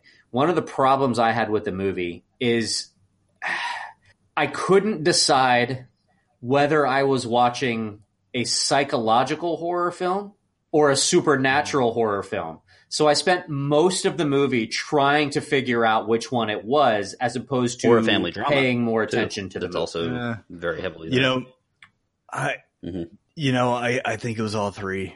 Um, it was the the trailers lead you, you to Mhm. believe that it's a psychological. like a family that was so movie. abused by the Uh, the mean grandma, okay, so and now the little girl is exhibiting the same things as the grandma. and they're all unraveling, and then it's like, no, wait, there's mm-hmm. a coven of witches involved. Yeah, and And and I was like, whoa, whoa. and the movie actually has nothing to do with hereditary stuff. I Did you thought that did you did you pick that Except up? for- it's it was all stuff that they were they, they were just trying to set it up, and and it was you know, and I'm like, well, There's only why is this film called? it would be completely completely out of the out of the Yeah. film if it wasn't for that one line where she goes where the mom goes to the the therapy group and she talks about her life and she's like well my mom had this and my brother had this and my other brother did this and whatever and they all had like mental illness so it set up the fact that okay maybe it's possible that it's a psychological thriller that the mom is imagining these things or the brother maybe is or something Mhm. like that and they feed you those various things like with the, the brother's dream speaking of ants hmm and the mother's reaction and the way the the father's just like let's let's calm down everyone and the father trying to hold everything together in a in, again a great acting the Gabriel Right. Oh yeah, he's great. Oh, he's Um, fantastic. D- At what point did you realize? Did you finally make a decision, But- Rob? Um, Naked old people in the forest. No, it was honestly, it was probably the scene where it, it probably wasn't until the mother got possessed and tried to Okay. kill her son. Like, like the very end of the movie. I'm like, because all because up until that Uh. point, I'm still going. Maybe this is still happening in her head. Maybe this isn't really hap because they keep setting it up like this, like the scene where she's where she's like, "I'm sorry, I'm sorry," you know, where and she's covered in in paint thinner or something, and she like goes to Oh strike. yeah. Then she goes to strike the match, and then there's nothing there, and I'm like, "What the f is going on?" This. I'm like, is is this going on in her head, or is this like actually happening? I, and and and I hate to say this because I liked the movie, but it seems like a a, a cheap way out to say instead of trying to explain what's actually happening in the movie, they just create all of these situations where all of this weird shit can happen all at the same time, and so that they don't have to explain it. Like, oh well, she's got DID, so that explains it, or she's got she's got these mental issues, that explains it. We're we're gonna focus on the supernatural portion here, but she's also got all this other shit, so we don't have to explain all this other stuff. And it's like, uh, so that was one of the things I didn't like about the movie. Like I said, I'll I'll have to go rewatch it. Um, I, I could go for a rewatch as well. I mean, did, and So- what I s- and Oh, what yeah, I'm I- is what I'm saying making any sense? I mean, Yeah, it got effing goofy yeah, at some point. I mean, Well, there was the the one. I- I still really like, liked it. A, fa- a mother son conversation where the way they shot it, it like they were going back and forth, and it looked I don't know, almost like a music video. The way it was shot when they were like talking back and forth, like I didn't want to have you, and then the son says something, and then the mother says something, and it was whoa. Um, right, yeah, and I And then- that's kind of what I said at that scene And then too. it I was turned like, out that it oh, was. jeez. weird. Yeah, like, it was supposed I to be think- like that. well, and then she right, woke but up. that wasn't a real scene, and that's what I'm saying. That I think that no, okay, I know exactly what you're saying now. I think um the oh it was just a dream thing is is cheap. right, I think that's that's a cop out. Um so I yeah, I agree with you there. It it just kind of reinforced it, that conversation as I thought about the film after I got home made a lot more sense Did you look up the words? um after I saw it. and oh, I, uh, I'm sorry, I was just going to say Go ahead. the, the the scene No, no, no. the scene where I was 100 percent certain that it was a supernatural thriller was the scene where her corpse floated down and then up into the treehouse. I'm like, oh, okay, it's a supernatural movie. I laughed at that part. I part. was like, I was what like, the f, dude? I was like, all right, so we're alien abduction now. So you're talking about the words um, scratching the wall. they're they're scratched on the wall, and then she puts them in at the the house, and I think they're the words that that make up uh, The the, invocation. the ritual. Mhm. Yeah. So one of them is Satony, S A T O N Y, um, which is so someone did the research on this. Uh, I will give credit. It is uh, signalhorizon.com. Cool.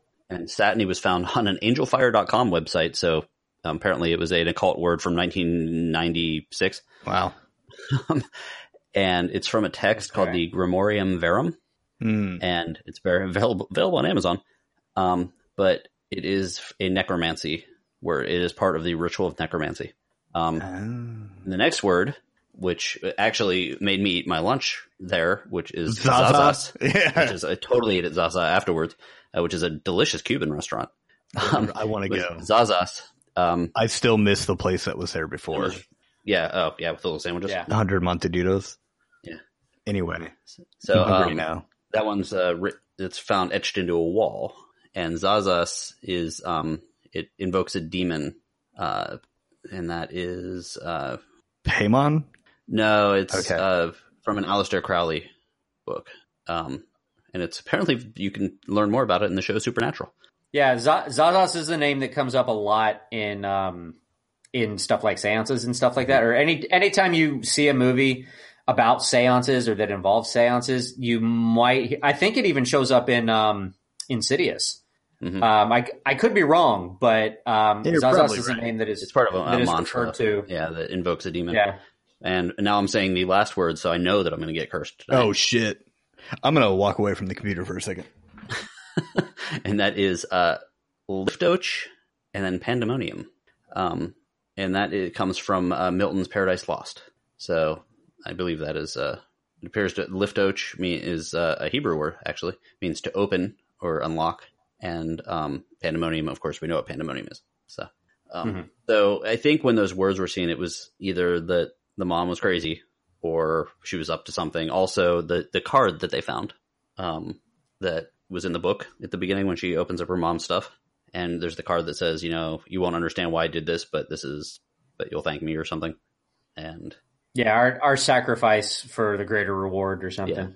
so it's like, okay, there, those little pieces did start falling together a little bit. And I was like, well, they have to be showing this for something. So I, pro- I might have grabbed onto the fact that it was supernatural a little bit earlier in the movie. hmm Um, Well, but it, but again, I mean, I had trouble figuring it out because there was so much psychological crap in the movie as well. So I'm like, all right, is this part of her vision or is this part of her psychosis or is this part of actually what's going on? It it made it hard to distinguish between what was real and what and what wasn't, what was all in her head. You know what I'm saying? So what what you guys don't see out there is that we record this online in a series of recordings, and we make try to make sure that um, each segment is short for easier editing. Mhm. So every about 15, 20 minutes or what do we cut? So we just cut after I read the demonic chant, and of course, coming back, it wouldn't allow Jimmy and Rob to speak. oh no, we Actually- can speak. Actually, you weren't we there. could speak. You weren't there. We were talking to each other, and then Oh, you I was, and. I was talking to myself. So um, good, good. You're So- man. You're Don't even- don't come to work tomorrow. I put the headphones down when you read that. I split it up. I, I tried to split it up with as much word No man, as. Klaatu, Verata, Beetlejuice, Beetlejuice, Beetlejuice, something like that. whatever it takes to undo the shit you just did to this world. You monster. So actually, um, Probably shouldn't have lit that candle before I said it either. That's oh man, And I was holding my water glass. That's even worse. So, so at what at what point does the mom decide that it's a good idea to do the whole home seance kit? I'm like, really? You haven't seen enough movies where this is like a totally bad idea, but it's like it's like Joan is like, "Oh, it's fine. Just read this pamphlet. You know, what does it say? Oh, don't worry about that. Read these words. Very important. Make sure you sound them out right.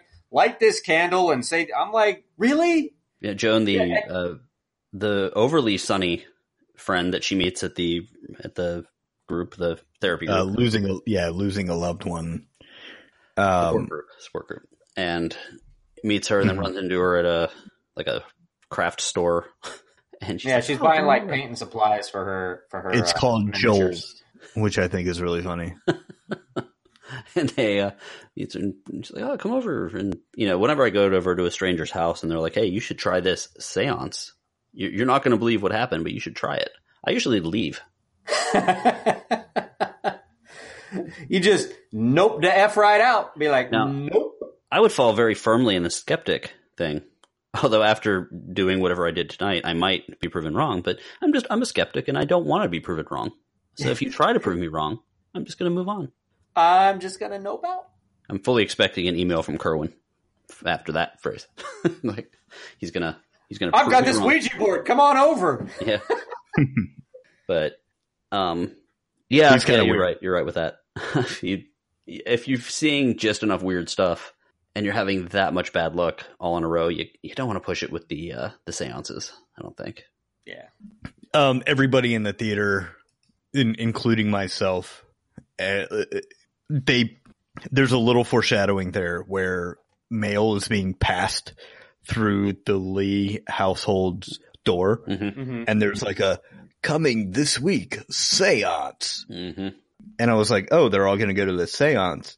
But when she goes to her friend's house, everybody in the theater was like, "Oh hell no, they're going to do a seance." hmm it, it, it- everybody in the audience just kind of said it at the same time.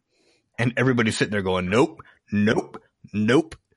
So, And it turns out that What- the the woman that Joan that did the seance, first of all, she had Mhm. this floor mat that she's like, Oh, my mom used to make something like that. Mom being the And the Joan is just like, oh, isn't that a coincidence? Yeah. and uh, then it turns out that that is yet another one of those like things where they go back and kind of show her find a bunch more of them, and it's like, oh, and then she looks through some old photo albums and realizes that Joan knew her mother, and it kind of leads to like, oh, these these people were in like a coven. Yeah, but you know what? Those those floor mats were so distinctive. How did she not look into that sooner? I mean, had, that's a, like it had uh, cult symbols on them. I'm like, come on, man, really? yeah. more than just a passing. Like, I "Huh, mean, who- odd. Yeah, Well, and also, who put the all of mom's belongings into the box that said mom stuff. hmm Yeah, because she apparently didn't really know what was in there. Yeah. She's like, true, "Oh, because I wanna She wouldn't have written this- mom's this stuff. Like, well, I mean, the husband could have done it while the mom was grieving, because That's true. I, I, you know, I call my my mother in law mom. Hmm. So I think that's yeah. Um, I I feel like we need to talk about. I call the Greg mom. Jimmy calls me mom. I mean, he says he also says I love you every time he hangs up the phone on me. I do because I do. Aw. Uh, I think this is a great time to talk about the self garroting scene, which was so uncomfortable to watch. With the the um, cutting off her own head with a uh, wire of Oh, is that what it was? Because I thought she had like I thought she had um like stakes and like like knitting needles in each hand and was pl- no, she plunging was them using into a, it was a wire. No. And she was going back and forth Mhm. like like people sawing a tree. It's like uh if you've ever seen in survival kits, they come with those like they're almost like really sharp chains, really small ones that if you spent like 8 hours you might get through a very small tree. I was I'm I was guessing at the time that it was probably something used to cut clay since she was an artist, making like a little Yeah. I mean, Well, whatever it was, it made a horrible sound. I'm I'm gonna get nerdy physics physicsy on you. All right. The, the reason the reason I thought it was knitting needles was because when her hand plunged to her neck, the blood squirted out that side. Whereas if she was garroting and it was coming out the and it was it was wrapped around her neck and was going back and forth back and forth, the blood probably would have spewed out when her hand went away from her neck as opposed to down her in her neck. Yeah. You know what I'm saying? So Yeah. when she when she went to her neck, the blood spurted out, and I'm like, okay, so she's stabbing herself, and that's why I thought. What's she was funny is we're gonna herself. we're going from this, and our very next episode is probably going to be The Incredibles, very likely. which is good. It'll cleanse Well, the palate. Yeah, I, I don't know if I said I got free movie tickets from the air conditioner not working. Nice. what? What? So, I, yeah, I was thinking, we just walked out and there's a guy standing there. He's like, sorry about the air. Sorry about the air. And he's got two cops standing next to him. Wow. I'm like, are they forcing him to give people tickets? I, Uh, Yeah, they. Uh, I didn't, it was very odd. actually, I made, I made But this comment to somebody that uh, when the movie the movie was set, I I'm somewhere in the Pacific Northwest, I think. No, it was in Utah. It was Utah. yeah, it was Utah. I, Very lots of trees, I- lots of it's called a cabins. The, first of all, that house was beautiful. I don't give a crap who's wandering around Oh, garroting man. themselves. I want that house. Like I would, I'll take it, ghosts and all. Um, I'll, I'll, okay, you take that and I will live in the treehouse. that the treehouse was pretty badass too. Um, so there was that, No take backs. and um, I got it was they did such a good job of talking about how, how cold it was outside and just it being cold, and the whole movie was very cold and dreary. And I was actually so happy. not for Jimmy. yeah, except for Jimmy who was sweating. You could have done like hot Oh, yeah, bedroom it was. yoga while watching that movie, and uh, like I don't know, I just walked out. and I was so happy to see the sun, and movies don't affect me like that usually, Mm. and I hate the the sun in summer at least in Florida. I was Yeah. happy to the to walk out to the 98 degrees and humidity or whatever it was today. Well, it was 98 degrees in the theater, so Yeah. What I'm And- saying is, I and I- had I beautiful that- brisk air conditioning during my showing, and Jimmy's going to actually. you punch also me had a guy. No, you also had a guy who thought he was really funny and trying to impress a couple of girls. I While I I had, had, a very great theater experience. What I about had you, Rob? almost a completely empty theater, Nice, but I did go see it at twelve thirty in the afternoon on a Wednesday. gotcha. So there was there was maybe six other people in the theater. Well, Greg, you texted me at like 10:30 and you're like walking into the theater now. Like what sicko goes to see a horror movie at 10:30 in the morning? My boss. The one that had to get to work afterwards. Yeah. Ah. I I will say that I mean because as I was going in, I was texting you guys and and saying you know was it was it good? Was it good? And you guys were like oh it was it was fantastic or it, it really affected me or whatever. And I came out of that movie and I'm like you know I I I, I mean I enjoyed the movie but it just wasn't I mean nothing that disturbed me or freaked me out or I was and and like I said before, that may have been a result of me spending so much time during the movie trying to figure out what type of movie. it also, was. you've probably seen quite a few headless corpses. maybe, maybe there's some in my garage. Maybe in your maybe in your personal Um, life and in your career. Um it, To be fair, sir, I think you're exaggerating. It's exaggerating a bit. I'm looking at the text right now, and Rob says, "In the theater now, was it good, Greg?" Greg says, "It's creepy as hell," and I said, "I liked it." Yeah. Well, there, there's another. Oh wait, no, never mind. Hang on. And Greg says it was really well done. Also, I'm never sleeping again. So Uh, we also okay, have a separate that. text Yeah. message stream, just me and Rob, where I, we make fun of you, Jimmy, and he talked to me on that one as well. Oh, Yeah, I was like, You guys the, are jerks. the movie was fantastic. It was really creepy, but not nearly as creepy as Jimmy. I think that's what I said. Yeah. So that also did not really happen. And then, and then that's and then that's the part where I said, "But I asked him to wear that." Oh crown." yeah, yeah. I'm, I'm looking at that now. I usually delete those conversations. All right. Okay. Anyway, uh, did you guys catch the Halloween reference? no. Mm, I don't think I did. Um, so I I kind of did, and I was like, oh, and Halloween has recently been on my mind because of the new trailer, and um, there's the first shot of the classroom where that Peter's in. The teacher is talking about escaping fate, and he's got escaping fate written on the chalkboard. And in Hall- the Halloween movie, uh, the main character discusses the same exact thing in class. It was kind of a cool little like callback to Halloween, uh, the original Halloween movie. So it's kind of a neat little thing, and it- it's very clear that uh, horror directors usually follow the path of the people that they respected earlier. So I always like those little like callbacks to other Halloween movies. And of course, the new trailer for Halloween the, that's coming out uh, was actually trailered on Mhm. this movie for the first time, other than the people that you know catch it on YouTube and stuff. So kind of a neat little thing. Yeah, nice. So what else do you guys got? So, big spoiler, I guess. Uh, the last thing I want to kind of talk about is the is demon that they're summoning. Um, I did a little research into be that looking out for because since I read it that was- incantation. Um, it it doesn't seem eh, like anything awful. They they conjure um a one of the kings of hell named Paimon, and Paimon's powers include um this reference to Wikipedia um from Abramelin is that Paimon possesses a knowledge of past and future events. Um, he he knows the secrets of everything, and he'll an- answer truthfully Okay. if you ask him. So there's a lot of uh, conversation, So- I think, or some hint of conversation as the people will become very wealthy as a result of summoning him. Mm-hmm. Yes, he possesses a knowledge of all quote secret things. So, So it's like, how can I make a million dollars? He'd be like, yeah. so you my, just gotta cut somebody's head off. my my question is, and and maybe you guys can explain it to me, but why did why did her spirit need to take over his body if they're just going to use the body as a vessel for Paimon? Because from from what I understand, they couldn't use her as the vessel for Paimon because she was a girl. So they needed a boy. Why mm-hmm. did the girl need to be in the boy's body so that Paimon could take over the, think- the body? Because I I'm under I, I mean it, it seems like they're just putting someone in the vessel to hold the vessel. Maybe that's what it was. They're just holding the vessel until Yes. until Okay, so this is from takes the over?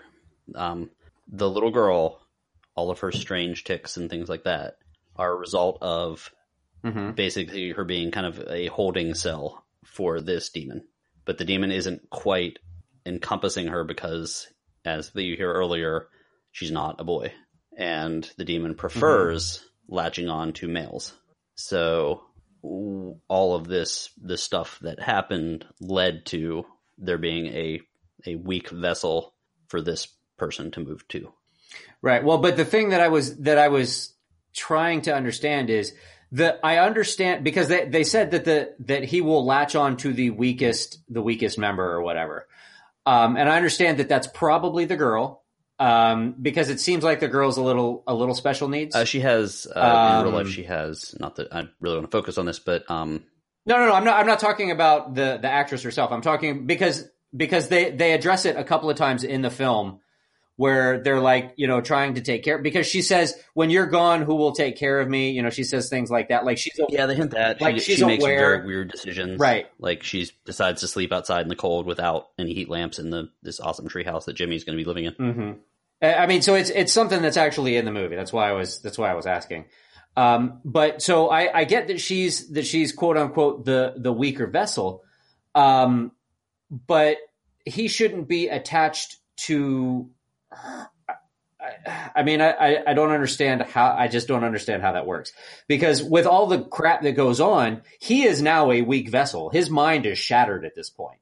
He, Oh, yeah. he doesn't understand what's going on. He's a weak vessel. There's no need for her to take over his body just so Paimon can take over her. You know what I and understand? even you know the, you know the drug references and her doing the and him doing the drugs, which is a lot of times they do that in movies where it's like, oh, that's what opens people up Right. to you know Freddy getting them or whatever. But yeah, there's there's a some sort of backstory. Although I kind of hope they don't. Like this movie's doing well, obviously. I kind of hope they don't do a sequel. I think it stands alone very well, and explaining Yeah. it would be a mistake. I, I had this thought as well. Um, when I was driving home actually today, I, I, I was thinking, man, don't, please don't try and make this another franchise. Yeah. Because, As he, you know, as he hung his head out of his window and swerved perilously close to the side of the road. Mhm. no, I mean, look at Insidious, The Conjuring, you know, two of the most successful horror franchises of the past, you know, 10 to 15 years. I, I, I kind of get why they do it with The Conjuring, but man, man don't, eh, they're just kind of dragging it on at this point. I think there need to be more films that, psychological thriller films.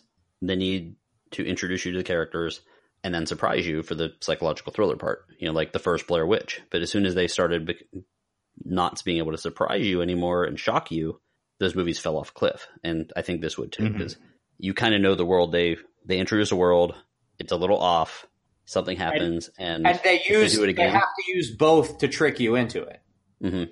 So yeah, and so doing it again, it's going to have to directly copy something, or eh, because you're like if he's one of seven demons, like oh god, don't make the other six demons. You know, no, please don't. yeah, they would be on the list of I don't want to see that movie. and this was a great movie. So uh, shall we? Shall we wrap up Sure. the wonderful world of Heredity? Hereditary, sorry. I, I do Heredity it is every pretty time. nice too, but um, Hereditary, we'll go with that.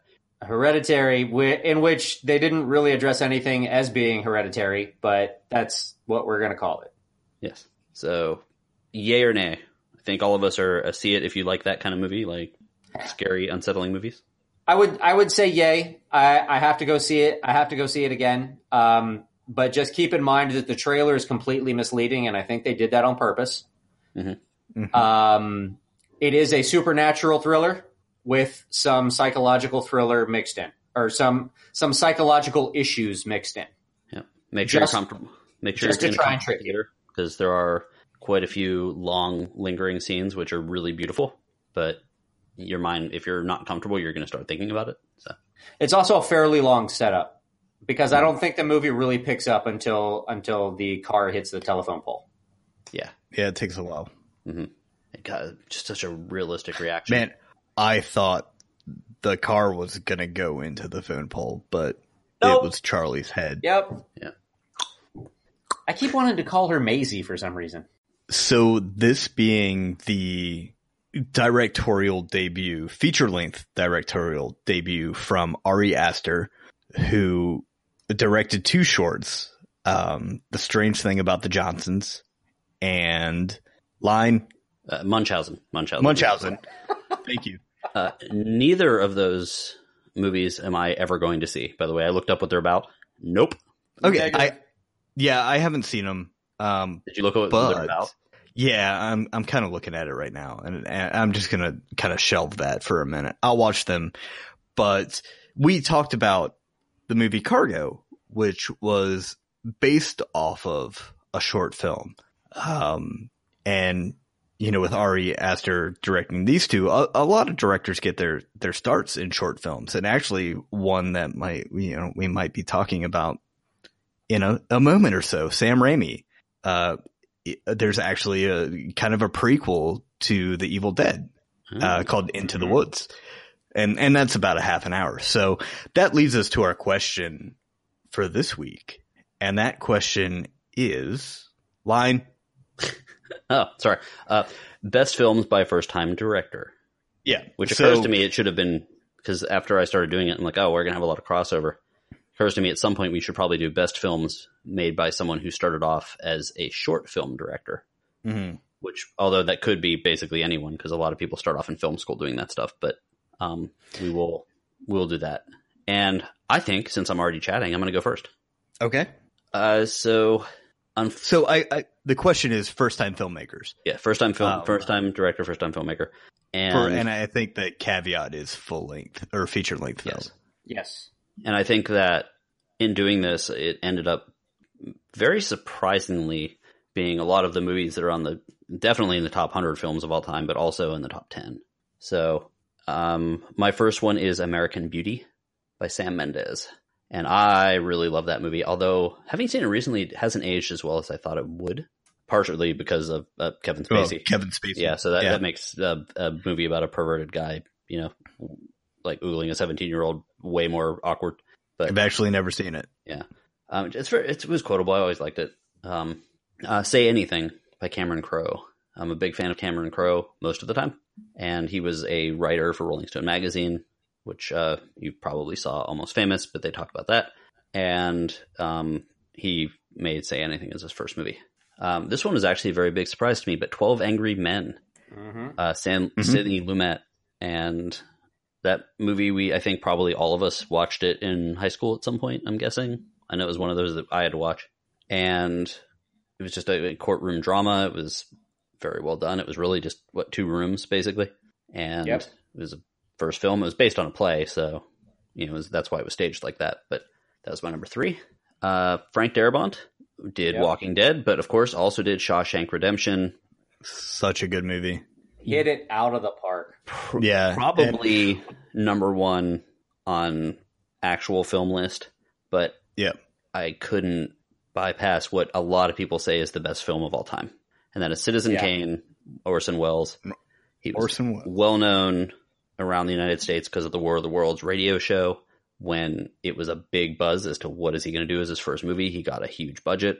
It's a, actually a fascinating story about Citizen Kane um, on a on a recent podcast that I've just listened to. So it's one, it was on my mind, but I for a first movie making a movie people consider the best of all time.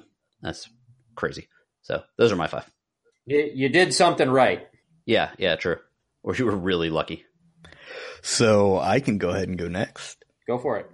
This was a really fun list to put together. Um, it was kind of surprising when I said, "Oh, you know, um, James Cameron for Terminator," and did some research, and I was like, "No, that wasn't his debut." Um, you know, so there there were a few directors on there, but did my research, narrowed it down, and here's my list of five. So number five, only because it's kind of campy and goofy now, but it it really set the you know path for a lot of other directors. Um, I wanted to include Adam Wingard for your next, but again, not his first one. So number five, Sam Raimi for The Evil Dead. hmm Number four is going to be Jordan Peele for Get Out. Okay, that's a good one. Okay. Number three, Darren Aronofsky Pi. for Pi. Oh, that yes, movie's so hard to watch. It's so sweaty. it is. It's very sweaty. It's very nerdy, but very good. Number two, Quentin Tarantino for Reservoir Dogs. I knew you were going to put that one in there. Thank you. Well, then you should probably know what my number one is going to be. Any guess? Night of the Living Dead. There it is. George A. Romero. I was going to mention that Living one too, but my list was was stacked, and I I figured Yeah. that you would have that one in there. All right. Thank you. I actually Nice. bumped Shawshank Redemption because you put it on your list. Well, I actually had a last minute addition to my list, and it's actually fairly high because I just discovered that it appears, and you can correct me if I'm wrong when I get to it, but it appears as though it was a directorial debut of a full length movie feature. But um, I'll, I'll I'll run through mine. Um, of course, I also have to go with Greg and and include uh, Sidney Lumet, uh, Twelve Angry Men. Which we also Um, probably saw while number going to the same high school. I'm just just a guess. Yeah, exactly. My number four is going to be the director of my favorite movie, which was not his first movie, but I believe it was his second movie. But that would be Rob Reiner with This Is Spinal Tap. Ah, that's. Uh, that that is his filmmaker debut. I've read. what? This, is, Fountain. What are you talking about? Yep. Yeah, no, no. I, I this is Spinal Tap is his film, but Princess. I was saying Princess Bride is my favorite movie, but that was his Oh, second that was his movie. second. Gotcha. Yeah. Right on. Um, uh, Evil Dead actually got bumped off my list. I'm gonna go with number three at uh, uh, Frank Darabont, Shawshank Redemption. My number two, and it sneaks in because I love the movie, and this was the one I just discovered, but that would be Monty Python and the Holy Grail because that is Uh, actually Terry Gilliam. Terry Gilliam and Terry Jones is both first full length motion Uh. picture, I believe, or at least it's the first one. It's the earliest one that's listed on IMDb. So, so they snuck in at, at number two. Uh, but my number one, Greg is right. I can't, I can't leave off what is widely recognized as probably the greatest movie of all time in Citizen Kane with Orson Mhm. Welles. So should should we atta- attempt to figure out Yes, the actual list? I think we should.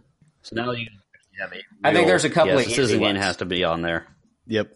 Um, I also think Shawshank. Shawshank Redemption has got to Absolutely. be on there. Yeah. And I I want to argue that um, Citizen Kane number Yes. one, Shawshank number two. Yeah. Now, I can am give you that. Torn. Um, I saw Citizen Kane, and I well, I see. I actually forgot about Citizen Kane, um, but I saw that in high school. Yeah, and I was like, I was like, holy shit, man, this movie is great. now, So it's been a long when time you were since doing this it, list, I just want to know if you guys thought the same things to me. I was thinking not only of the quality of that first movie, but also the career that it led to, and that was because I did think of that. that I think was the one deciding factor of Shawshank being right behind Citizen Kane because Citizen Kane he went on to do a lot of other things. Frank Darabont eventually moved his way to television and either made Walking Dead great or not great, depending on your opinion of it. Um, so that's just what bumped Shawshank one one notch down because it was number one until I, as I was thinking through this stuff. But um, so I guess really the other things Well- is what do you guys want to argue for? Well, to speak on that real quick, um, Richard Kelly, his director directorial debut was uh, Donnie as well. Darko. Mm-hmm. I very strongly considered that, but he's Mm-hmm. kind of considered a one hit wonder. So it, it didn't really, I, you know, lead to a, you know, super career. But um, those, uh, you know, yeah. my thoughts on it. that. Yeah, no. Donnie Mhm. Actually, no, but it wasn't. Uh, Visceral So- Matter was his first. What? Looks like. Okay. That might be. that might Um, be- in some of the lists that I read, it, It's it film. listed that. Sorry. Okay. I'm going to have to argue for, mm, Romero. well, yes. Uh, George A. Romero, he, you know, it, it was a commentary on uh, as to what was going on, you know, during the time, and it it just led to without that film, there would be no Walking Dead. There there wouldn't be this huge zombie genre that we have. So, I'm gonna argue for Yeah, so that's George Romero. At That's why I asked that previous question because the rest of his movies, eh, fun, but Mm-hmm. eh. But the genre, I see your point there. Yeah. He's the Yeah. godfather of that. Yeah. Um, also, just you know, yeah, and I So that's also my I'd be willing argument. to accept um, both of your guys' surprises in um, the Monty Python and Evil Dead in there as well. Uh, with Monty Python, I really think what they did was they, I mean, because from what I understand, the Monty Python group was together before the movie was actually released. So they actually took a Mhm. product that was already there and actually were able to portray it or were to bring it to light as a, as a, I don't even know if it was a hit when it was released, but, Cult hit. um, What I think is, is Yeah. funny is I was about Yeah, to just it- explain what what happened by using an even more obscure reference. Be like, yeah, they they had their own skit show, but then they made a, a you know a feature length movie, just like Kids in the Hall did with Brain Candy. Like, oh yeah, let's take a more obscure movie and use it to ref- to reference something that everyone knows. That's a good idea, Greg. So, um, Yeah. but if you want to, if you guys feel Yeah. like putting Evil Dead Strong and uh, Monty Python in there, unless there's something else you want to argue for, Mm. the, Um, o- the only question is, uh, 12 Angry Men. Do we feel that 12 Angry Men deserves to be on this list? I it's a much sm- have not it's a much it, smaller movie. Oh, it's so but I it's- can't. But it's also amazing what they did with strictly human interaction because there was nothing. There was no special effects. There was no. There was no because the movie was filmed entirely in the courtroom and the jury deliberation room. There was nothing in between, and it was all. It was all just human interaction and story. And what they did with it was absolutely amazing. You don't. You don't see that anymore movies today are are way more involved with special effects, locations, filming all of that stuff. They would show they would show Yeah. the crime or show what the people dealt with rather than just telling you in conversation. yeah, Based on that argument, I'm going to say go ahead and put that at number Okay. four. I'm And I would say Evil Dead is five. actually okay with that. Yeah, Sam Raimi's had a great career. Um, Drag Me to Hell was fantastic. Evil Spider-Man. Dead eh, it just set off a career. Mm, I mean, we could argue that those weren't the best Spider-Mans, but The first one was pretty good for yeah, it was. well, they they certainly weren't the best Spider Mans because the new Spider Man Yeah, was yeah. better. But Yeah. So I'm digging it. I like it. okay. So should it should I call it? God, I really want I really want Monty Python in there, but I I, I can't argue too much with Evil Dead. Well, how about this? I'll read Yeah. the five, and you can punctuate it with your favorite Monty Python quotes. Will that make you feel better? No. Then I'll read it without the Monty Python quotes. Number five, Uh, Evil Dead. What? Ridden on a horse? No, you haven't. Number four, You've got two empty halves of a coconut, and you're banging them together. number four, 12 Angry Men. Is that an African or a European swallow? Number three, Night of the Living Dead. No! Now go away or I shall taunt you a second time. I just saw a thing that that was actually kind of a thing that they used to do. Uh, number two, uh, Shawshank Redemption. There are those who call me Tim. And number one, Citizen Kane by Orson Welles. I don't believe I just read off all of the movie names instead of the directors, but oh well. Um, Citizen Kane by Orson Welles. Go ahead. Neat! Well played. Well played, sir. I was hoping for uh, shrubbery, but Neat!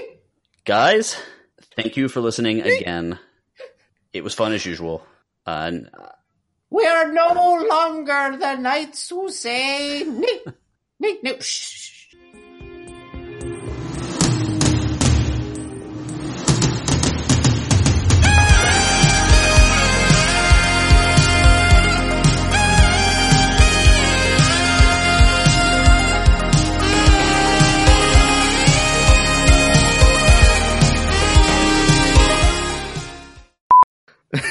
So Batman has a soapy gherkin. That's a, Uh, uh, a, a soapy, gherkin. pickle? No, He's got a soapy mer- pickle. That's all he's Merkin. got. It's just a soapy merkin, God, uh, covering his soapy gherkin. I'm totally listening to the Tool book right now. It's actually pretty good. I kind of want to do a Tool centric episode on that one, but I Um, think sure. we just did. yeah, there we go. Uh, Oh yeah. my stomach hurts now. Too many soapy gherkins. I'm gonna wear my soapy merkin to work tomorrow, Greg. That's the title of the episode: Bathman and his soapy gherkin. Hey. Okay, let's uh do your intro. Three is the number thou shalt count, and the number that thou shalt count shall be three. We all done? Oh, Five is right out. I'm ending on that.